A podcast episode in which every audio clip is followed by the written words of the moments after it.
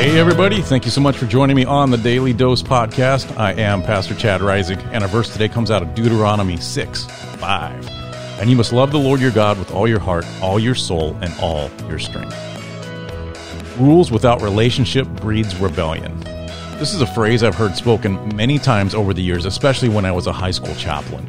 Generally, I've heard it said about students in school who disagree with the school's standards. The concept of this quote is pretty straightforward. If all you are ever doing is telling people what they're doing wrong, they will eventually stop caring that they're doing wrong and, in fact, begin to do wrong on purpose just to irritate you. Why?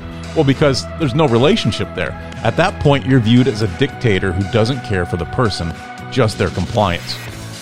But the unfortunate reality is rebellion, it doesn't stop with just students. You see, many police forces have begun to adopt a new strategy in helping to keep the peace. They're sending officers into neighborhoods that have traditionally been hotbeds for murder, violence, drugs, prostitution, and other evil acts, not to look for lawbreakers, but to meet the people. Some police departments have gone so far as to hold regular block parties and barbecues so that citizens can meet the policemen and women and getting to know them on a personal level.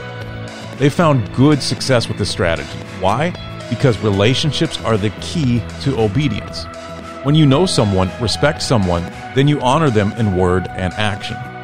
Of course, we should already know this if we're Christians, because Jesus is often quoted when giving the two greatest commandments found in Matthew 22, verses 36 to 40, which says, Love God and love others. But most people don't dig beyond his quote in the New Testament to find that Jesus was actually quoting from the Old Testament. In fact, our verse today is found buried in Deuteronomy chapter 6, verse 5 and you must love the Lord your God with all your heart, all your soul, and all your strength. And as you read through the rest of the chapter, you realize that this verse is leading into a whole lot of commands from God rules, laws, directions, dictates to follow.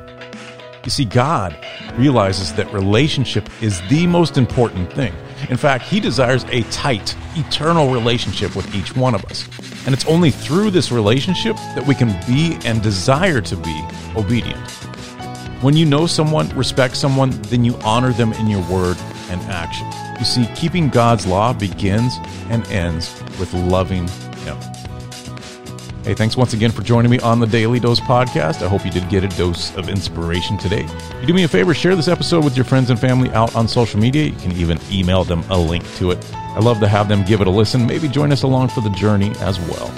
Hey, wherever life finds you today, fam, I hope that God richly blesses you there. Take care until next time.